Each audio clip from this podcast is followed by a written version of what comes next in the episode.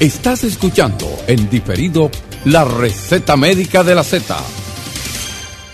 Z101 presenta la receta médica de la Z. Una producción de Bienvenido Rodríguez.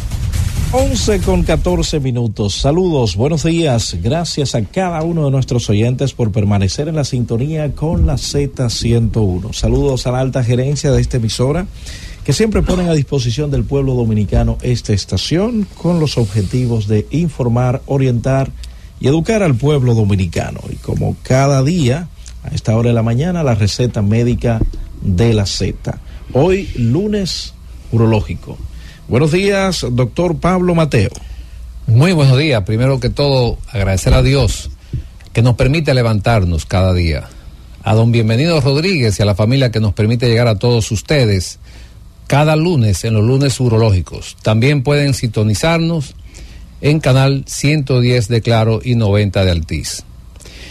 Eh, antes de iniciar nuestro tip urológico de los lunes, yo quiero eh, comentar una situación de un colega urólogo, se supone, eh, que está ejerciendo en el país y no sé en qué condiciones, pero me enviaron esto y yo quiero, creo que debemos decirlo porque a nosotros, los dominicanos, si hacemos medicina, derecho y vamos a otro país, necesitamos hacer muchos trámites. Y aquí hay un colega que incluso entré al Departamento de Justicia de los Estados Unidos y dice que eso es la Fiscalía Federal del Distrito Sur de Nueva York. Esa persona eh, fue demandada en el, en el hospital Lenox Hill eh, por un asunto de ética no voy a mencionar el nombre, pero es un urologo que trabaja en Santiago, en un, un centro reconocido, y fue demandado por, oigan los puntos por los cuales fue demandado. Procedimientos realizados innecesariamente en pacientes, cirugías dejadas y realizadas por otros, servicios hospitalarios médicamente innecesarios procedimientos realizados en sala de cirugía sin ser necesario llevar esos pacientes a cirugía. Este, este colega urólogo, como dije anteriormente, no voy a mencionar el nombre, pero trabaja en Santiago, en un centro médico reconocido, eh, junto al hospital Lenox Hill de, de Nueva York, fue demandado por estas condiciones que mencioné anteriormente. Y este caso está siendo manejado por la unidad de fraudes civiles de la Oficina de los Fiscales Federales Jessica Headhood y Arastu Chanduri. Son los que están a cargo del caso en el Distrito Sur de Nueva York. Esto es importante decirlo porque no entiendo cómo una persona que no habla el español pudo haber hecho una reválida para ejercer la, la urología aquí en el país, pero bueno. Eh, quise comentar esto para que se sepa, el pueblo lo sepa, los colegas urólogos lo sepan, los médicos sepan que este es un profesional que fue demandado por, por estafa al, al Medicare en los Estados Unidos. Reclamaciones inapropiadas a Medicare. Pues nada, ya ahí está hecha la, la, vamos a decir. La Sociedad de Urología, eh, ¿qué ha dicho sobre eso? ¿Tiene eh, en con, conocimiento este caso, doctor? Bueno, yo, yo lo voy a tramitar porque a mí me llegó eso fue ayer y quise, yo quise confirmarlo y entré a la plataforma de la Fiscalía Federal del, Distrito Sur de Nueva York y, efectivamente ahí está la, el, lo que acabo de leer ahora. Pues bueno, vamos a iniciar nuestro lunes urológico con el tip urológico de la semana. Algunas condiciones indican que usted debe visitar a su urólogo. Dentro de estas están dificultad para orinar, orinar con sangre, dificultad para tener erecciones, dificultad para retraer el prepucio o el tejido que cubre el pene, antecedentes familiares con cáncer de próstata, cáncer de mama o cáncer de ovario ante la duda, visite a su urólogo o a su uróloga. Inmediatamente, ganando tiempo, pues vamos a presentar nuestro invitado en el día de hoy, a quien le agradecemos por sacar tiempo y venirnos pues a orientar en esta patología la cual vamos a tratar hoy. y, decirle a nuestros eh, radio oyentes que se mantengan en sintonía para que en el momento en que abramos el teléfono pues puedan hacer sus preguntas. Muy buenos días, eh, estimado amigo colega Wellington Ledesma. Maestro, buenos días, un saludo a Roberto. Buenos días. Y a todos los que nos escuchan allá. Doctor, gracias por, eh, digamos, traernos esta información muy importante porque uno tiene que saber en manos de quién uno está poniéndose al servicio. Entonces, si es alguien con eh, algunas cosas por aclarar, bueno, hay que alguien, usted, como usted ha sido encargado por muchísimo tiempo y eso implica procesos y todo eso, antes de iniciar el proceso en la Sociedad Dominicana de Urología, que, que usted lo, lo, lo va, nos orienta a todos con este tipo de comentarios, claro, evitamos ese complejo de, de Guacanagarix que nos caracteriza y ya está bueno. Y bueno, vamos a dar inicio a la presentación de nuestro querido hermano, amigo y colega. Eh, hoy tenemos al doctor Julio Antonio Rosario, él es cirujano urólogo, trabaja en San Cristóbal, en la clínica Centro Médico Doctor Betancourt y en el Centro Médico Grumet. Nos estará deleitando con el tema de prostatitis. Muy buenos días, doctor. Querido Torres. buenos días, doctor Pablo Mateo y Ledesma. Gracias por la invitación. Bueno, vamos a tratar un tema ahí del cual tú, eres un experto, porque ya yo, te he escuchado en conferencia hablando de ese tema. Yo también, yo también. Bueno, doctor, fíjense, yo recuerdo una vez cuando hacíamos la especialidad del doctor Gerardo Rodríguez y yo, que hacemos la promoción. Entonces, a veces uno toma un libro y quiere leerlo entero. Entonces, eh, eh, comentamos, me dice Rodríguez, Torre, ¿qué leemos? Yo dije, mira, Rodríguez, vamos a leer los temas de los que más pacientes acuden al hospital. Precisamente. Y eso fue de mucho agrado y nos ayudó a atender con más frecuencia las patologías más frecuentes que llevan al hospital. Y no menos cierto es que la prostatitis, señores, son la primera causa de neurología por la que van los pacientes por debajo de 50 años. Y la tercera, solo están por encima la hipertrofia, la hipertrofia benigna y el cáncer de próstata por encima de 50 años.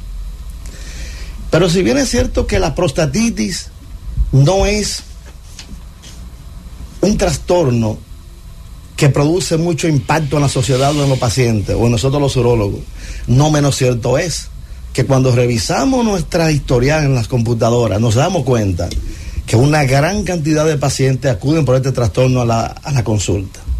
Y es por ello que siempre me he interesado en los casos más comunes por los que vienen los pacientes a nosotros, aunque ello no cause gran impacto en la sociedad. Y la prostatitis, doctor, ¿por qué no lo causa exactamente? Número uno, porque el diagnóstico no es tan fácil de hacerlo. Número uno. Número dos, peor es el tratamiento, ya que es un trastorno que produce recidiva con frecuencia. Número tres, ¿cómo se asocia con otro trastorno del tracto urinario bajo? Imagínese usted, un paciente va donde usted dice, tengo dificultad para orinar, tengo dolor pélvico, dicen ellos, atrás y adelante. Y cuando usted comienza a evaluar al paciente, que usted va descartando otras posibilidades que causen estos, estos dolores y estas molestias. Bueno, entonces cuando usted comienza a hablar al paciente. Por eso le comenté a un colega hace un tiempo que me decía, hablábamos de, cómo, cómo evaluar la próstata y me decía, bueno, vamos a, yo prefiero hacer una sonografía tan rectal antes de evaluar la próstata manual con el dedo. Y yo dije, wow, tendré que volver otra vez a, revisar los libros Campbell de urología o tendré que acudir. Bueno, pues evidentemente, doctor, hablando de una prostatitis, cuando uno, por ejemplo, vemos un PSA elevado, que le decimos a un paciente, necesita una biopsia y le mandamos una sonografía transrectal, señores, una prostatitis aguda, dolorosa, que le introduce un transductor a tocar la próstata, son de los pacientes que si usted, que si no apareció en el primer, en el primer caso que no asiste, usted no evidencia un cáncer de próstata por las razones que ya conocemos. Él dice, jamás me vuelvo a hacer una biopsia. De ahí que tacto rectal, no solamente para identificar un cáncer o una hiperplasia prostática benigna, sino también para la prostatitis es esencialmente importante. O sea que un tacto rectal aquí superaría una sonografía desde el punto de vista de, del cuadro del paciente. Así es. Hay, hay, mucha confusión con el término prostatitis y es bueno eh, aclarar con el término de proctitis, que de hecho tuvimos un invitado hace uno, unos meses cuando hablábamos de proctitis, que es la inflamación del, del recto, y, y, prostatitis, que es la inflamación de la próstata. Entonces, con relación a la prostatitis, por ejemplo, ¿cuál es el cuadro que presenta, que podría presentar un paciente eh, con una prostatitis? Y, y, una segunda pregunta ahí, ¿interferiría una prostatitis con la función sexual del hombre? La verdad, doctor, que uno no encuentra por dónde comenzar. Porque son tantos los signos y los síntomas que presenta un paciente con prostatitis que vamos a comenzar por lo más común. Generalmente es un paciente que viene y le dice, me duele la región perianal. Claro, vamos a pensar en un paciente que tiene una prostatitis aguda que ha iniciado recientemente.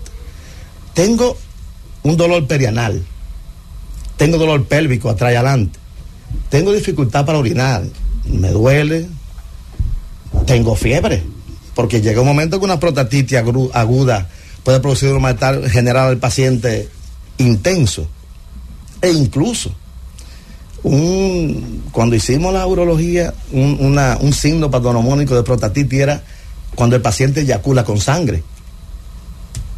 También, sí. Y es tan, eh, óigame, la prostatitis, además de usted hacer un tacto rectal, identificar un dolor en, la, en el área prostática, puede ser calor, uh, no solo eso, a veces nos llega un paciente y le hacemos un tacto rectal. Nosotros decimos, desde el punto de vista del tacto rectal, no encontramos una próstata dolorosa, pero encontramos un PCA elevado.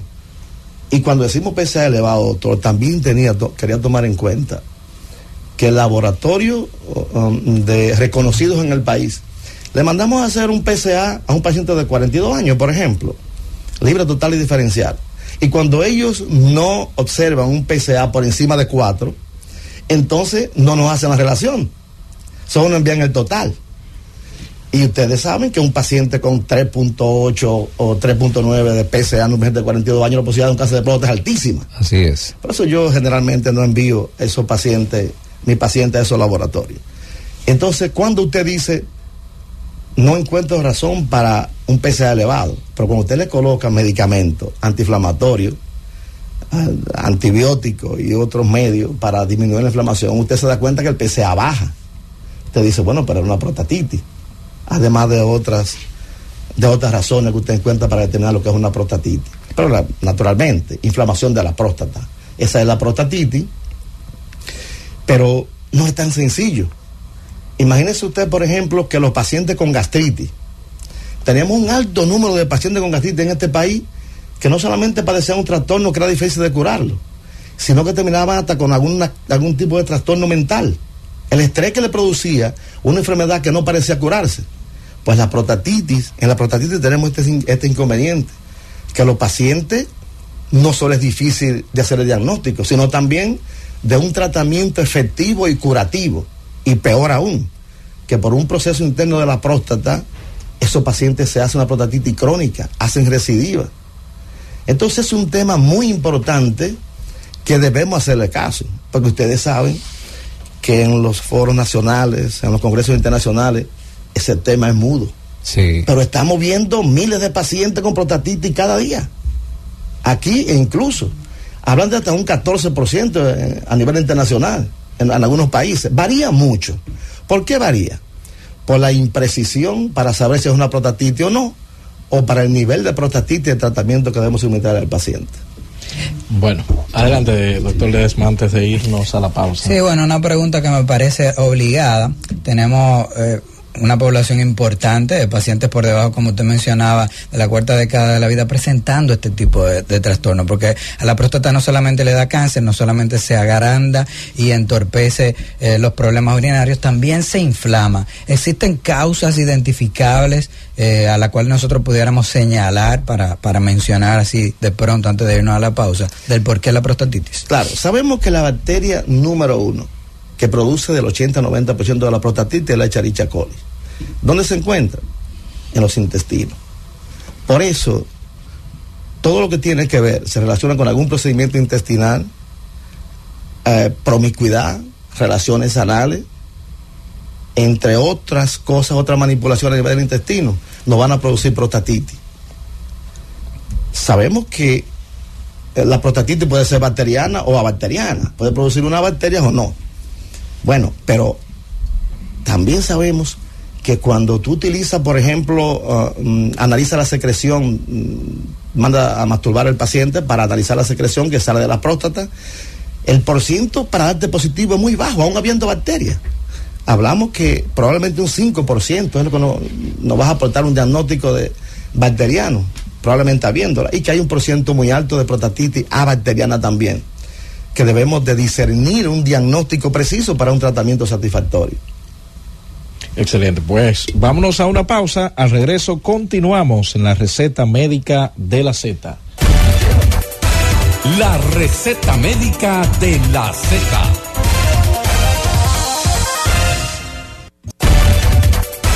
Y ahora continuamos con la receta médica de la Z.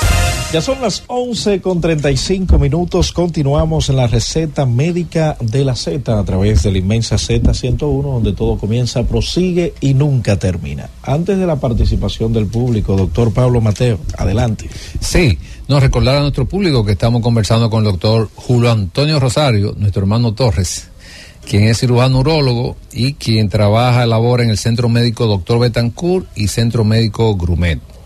Eh, vamos con el público para que... 809, pero antes, doctor, ¿existe algún modo de prevención de la prostatitis o para prevenir la prostatitis? Bueno, si decimos que um, que las relaciones um, sexuales anales son una de las causas, uh -huh. si decimos que la manipulación de, del intestino bajo, si decimos que la fimosis puede producir algún tipo de, de orina retrógrada. Evitando esas cosas, puede evitarse con mayor frecuencia la prostatitis. Muy bien. 809-732-0101, 809-221-0101. Llamadas internacionales al 855-221-0101 para cualquier inquietud que usted tenga en torno al tema que se está tratando en este día. Saludos, buenas. Sí, buenos días. ¿Quién nos habla y desde dónde? Eh, Bello.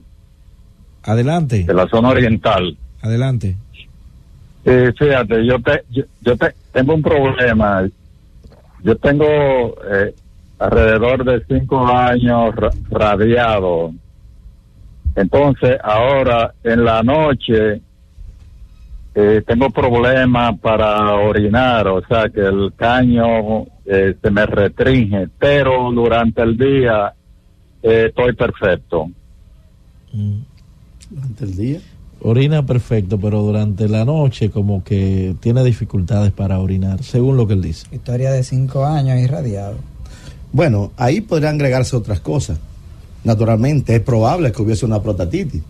Pues en pacientes con SEA de próstata no está ausente necesariamente la prostatitis. Lo ideal fuera que asistiera a su urólogo y le hiciera una evaluación para determinar si su caso tiene que ver con alguna, no sé si se ha dado seguimiento, porque no basta con usted radiarse una próstata, tiene que ir al médico, como el médico lo indica, para darle seguimiento a ese procedimiento. Si es una prostatitis, llevaría una antibioterapia, de acuerdo a lo que tenga, y si es sí. un trastorno por la radiación, pues debería entonces darse seguimiento. Sí, no, es importante decirle a ese paciente que llamó que cuando un paciente es radiado por cáncer de próstata, generalmente después de 3, 4, 5 años empiezan a presentar síntomas porque esa radiación puede afectar la vejiga, puede afectar el esfínter, eh, y entonces son síntomas normales. Pero como dice el doctor Torres, es bueno descartar que haya otra condición que le esté produciendo Para eso. diferenciarlo, exactamente. Saludos, buenos días.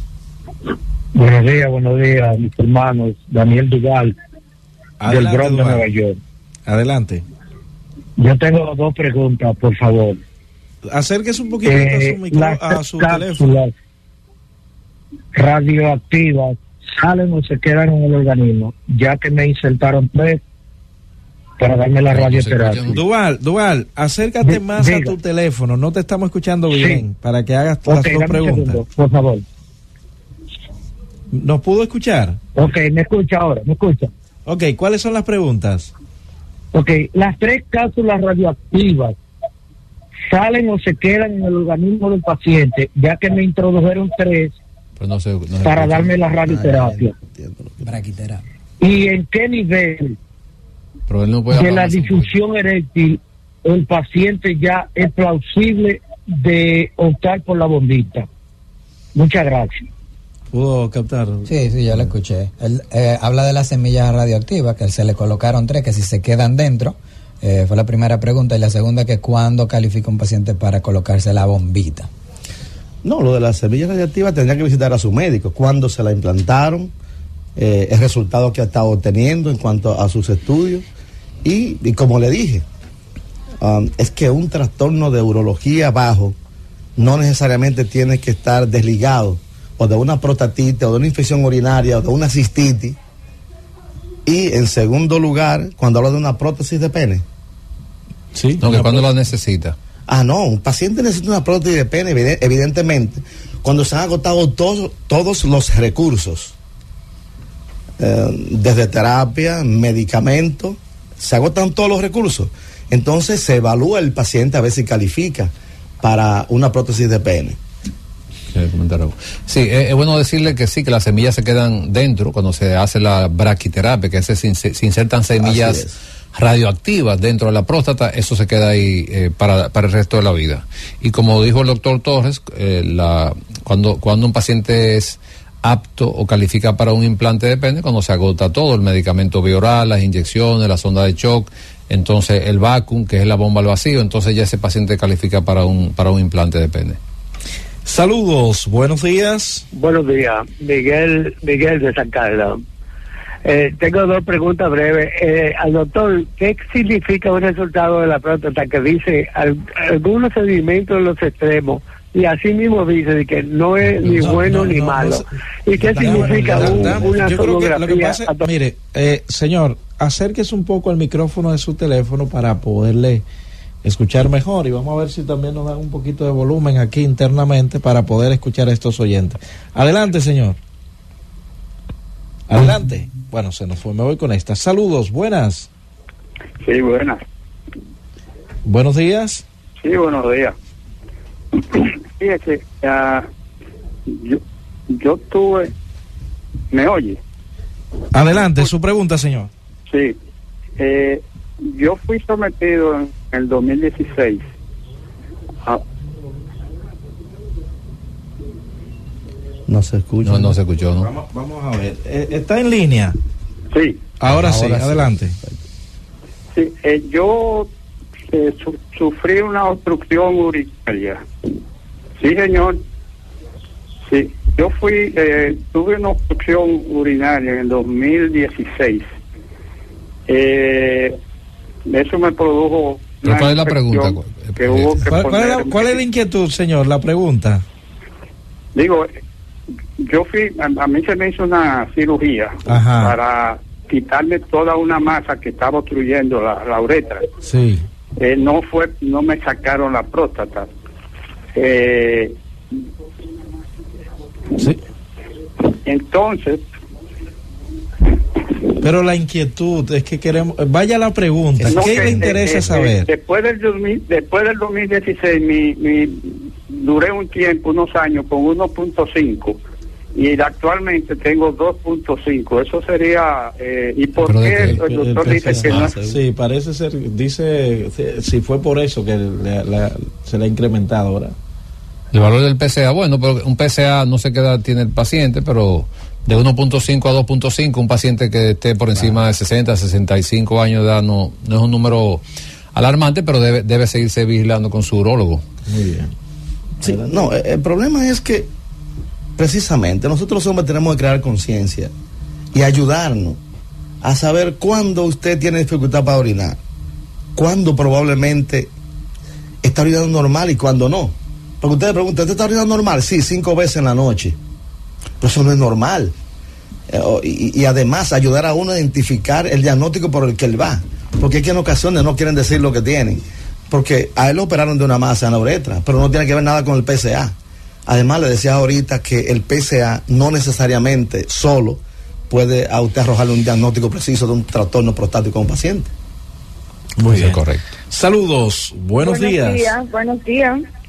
Saludos. Buenos días, ¿me escuchan? Le escuchamos, adelante. A ¿Quién nos saludarlo por, por el programa que hicieron ayer, que todos estuvieron excelentes. Ah, muchísimas Estoy llamando gracias. para el doctor, para preguntarle al doctor, ¿por qué que los hombres quieren hacerse de que el pene más grande? Porque cada cada pene tiene que tener su estándar. Lo que tienen que buscar es su vagina ideal. No, Vamos a ver. Bueno, es que, es que es que el disco duro del hombre está en el cerebro, no está en el pene.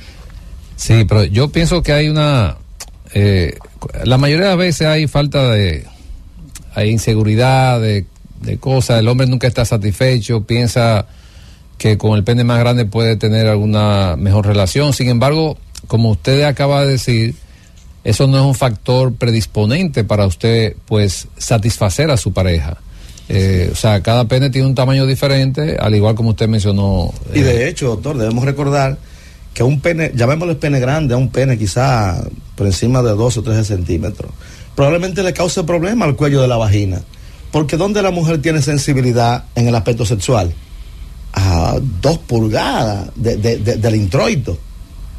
Y a veces más, más superficial. y más superficial Sí, que es el clítoris. que no es necesariamente esa parte la ¿Qué que... resulta? Que debe ser, que no debe pensarse solamente en penetración para un buen acto sexual. Esa es la razón principal. Bueno, nos vamos a una nueva pausa. Regreso, continuamos en la receta médica de la Z. Llévatelo. La receta médica de la Z. Y ahora continuamos con la receta médica de la Z. Ya son las 11 con 49 minutos. Continuamos en la receta médica de la Z. Doctor Wellington Ledesma. Sí, yo quiero hacerle una pregunta eh, a- al aire al doctor Pablo Mateo. Eh, a propósito del comentario inicial del programa del día de hoy. Porque si yo quiero saber, eh, hoy en día, que en la época de la información y su libre acceso, si yo quiero saber de, de todos y cada uno de los urólogos que pertenecen a la Sociedad Dominicana de Urología, existe una plataforma en la cual yo pueda buscar información y de ser así, si hay médicos internacionales también, ¿cómo podría yo evaluar esa parte? Bueno, Adelante. eso, eso es fácil, como tú acabas de decir, por ejemplo, cuando tú entras a Google, tú pones doctor Torres, doctor Pablo Mateo, doctor Wellington Ledesma, te da información. Por ejemplo, si tú entras a la Sociedad Dominicana de Neurología, tú, ahí va a ver los miembros de la Sociedad Dominicana de Neurología. Y con relación al comentario, si tú entras, por ejemplo, a la página del Departamento de Justicia de los Estados Unidos y tú pones demanda del Hospital Lenox Hill y el doctor, eh, que no voy a mencionar el nombre por un asunto eh, de, de ética de parte mía, no de parte de la otra persona, eh, y pone demanda de, de ese hospital por servicios fraudulentos en urología, te va a salir toda, toda la información inmediatamente. O sea, eso está plasmado ahí y eh, no sé si ya concluyó el proceso, si no ha concluido, pero es importante cuando tú tienes una condición de conductas inapropiadas dentro del área de salud, eso es grave. Es grave porque tú estás trabajando, o sea, en cualquier ambiente es grave, pero en la salud es todavía aún más delicado, porque tú estás trabajando con seres humanos.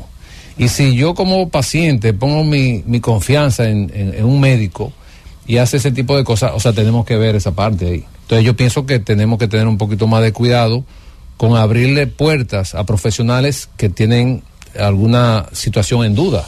Entonces, este caso yo creo que por el Departamento de Ética, no solamente de la Sociedad Dominicana de Neurología, sino también del Colegio Médico, deberían tomar en cuenta esa parte. Claro, si yo voy a, a enviarle un, col- a un colega para que usted le haga un procedimiento, yo debo saber quién es usted, cómo es usted, y lo, lo pregunto por eso, además de que es una información que pudieran tener los pacientes y merecen tener Claro, allá claro. en sus casas. Muy bien, o- hay un oyente que pregunta eh, si, eh, si es una práctica no saludable el tener relaciones sexuales anales.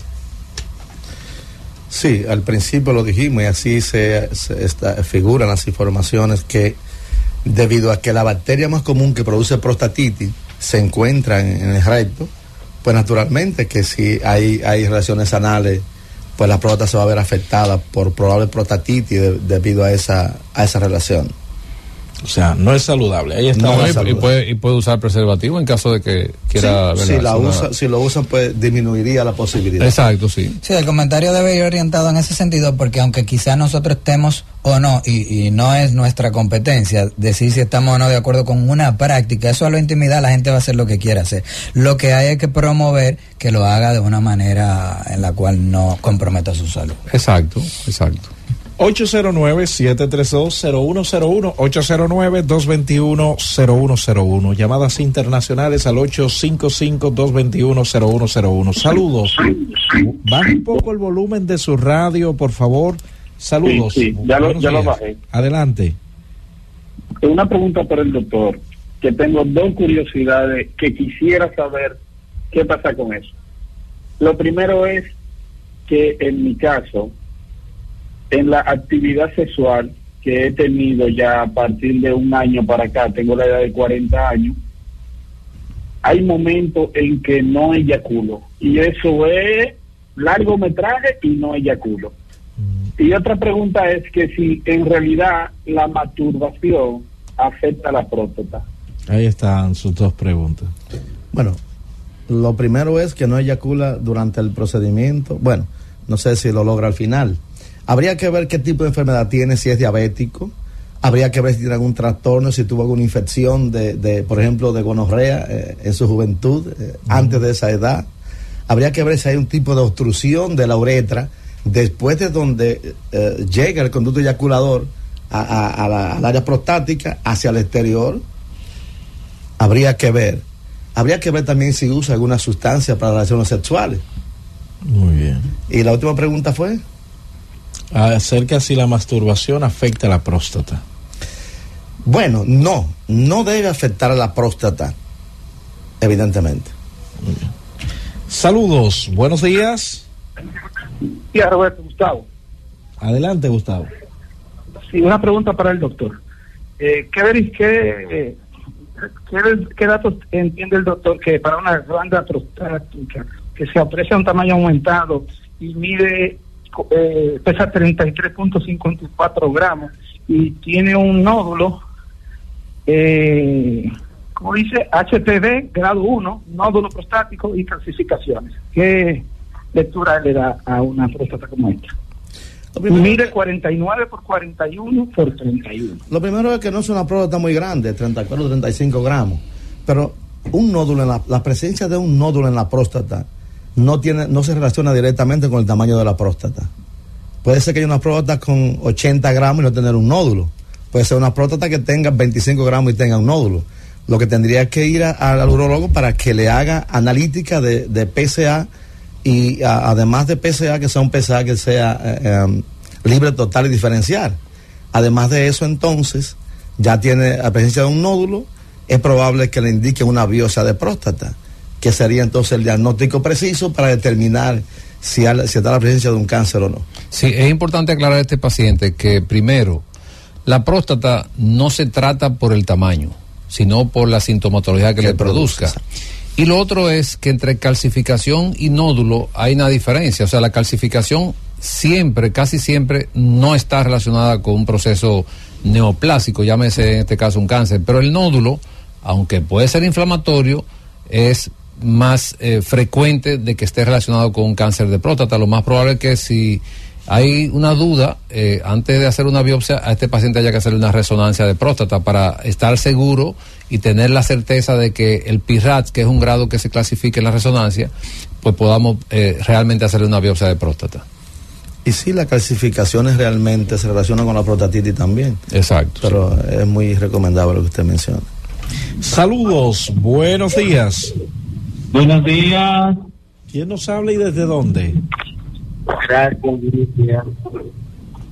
Mira, habla Darío Regalado, desde Su- el Distrito Nacional. Su pregunta, regalado. Y mi pregunta es, eh, yo he oído mucha información sobre la vasectomía. Eh, una de ellas es que hay probabilidad de cáncer sobre personas que se hacen la vasectomía. Eh, yo no sé si se dijo anterior en el programa, pero me gustaría oír la opinión del doctor eh, sobre si hay investigaciones, qué experiencia tiene con este tipo, sobre la- el cáncer y la vasectomía. no he leído que haya relación de vasectomía con cáncer. Saludos, buenos días. Buenos días. Buenos días desde Atlanta, de Sintonía. Bendiciones de tu programa. Gracias. ¿Es su pregunta? Yo tengo un problema. Yo tengo 10 años que me hice el examen de la próstata y me salió todo bien. Pero yo orino más o menos 20 veces en el día. Mucho. En la mañana, antes de las 8 de la mañana, ya yo he orinado tres veces. Para que me ayuden con eso, por favor. No, la poliuria es un trastorno que tiene muchas cosas a valorar. Ustedes saben, si un paciente ingiere mucha cantidad de agua, llámese mucho, más de 20 vasos diarios, está en un lugar donde no va a, a- en aire acondicionado. Entonces, ese líquido va a eliminar a través de la uretra. Si está sudando, si es una persona que trabaja construcción, se podría tomar dos galones y va a orinar dos veces en el día. Si padece un trastorno de salud, diabetes, presión o usa medicamentos, de todas maneras, habría que tener primero un diagnóstico para poder establecer el tratamiento, porque son muchas las causas que hacen que un hombre orine tantas veces. Habría que ver además si además de orinar muchas veces orina mucha cantidad, porque una cosa es eh, mucha ah, orinar mucho y orinar muchas veces. De manera Así que es. tiene que ir para que lo evalúen un un especialista determinar la causa de orinar mucho que él padece. Doctor Pablo, llegamos al final del espacio por el día de hoy. Momento de despedirnos de nuestros oyentes. Pues agradecer de nuevo a Dios que nos permitió co- concluir el programa, al doctor Torres por sacar su tiempo para orientar a nuestra población. Doctor Ledesma. Bueno, contentísimo de estar una vez más aquí con ustedes y desearle a todos aquí y en sus casas un feliz inicio de semana. Doctor Torres, sus palabras de conclusión en torno al tema que usted estuvo tratando y cómo se pueden poner en contacto con usted aquellas personas que deseen evaluarse una cita con usted. Bueno, trabajo en el Centro Médico Betancourt, como decía el doctor, y en Grumés, en San Cristóbal. Gracias por escucharnos. Sigue conectado. Z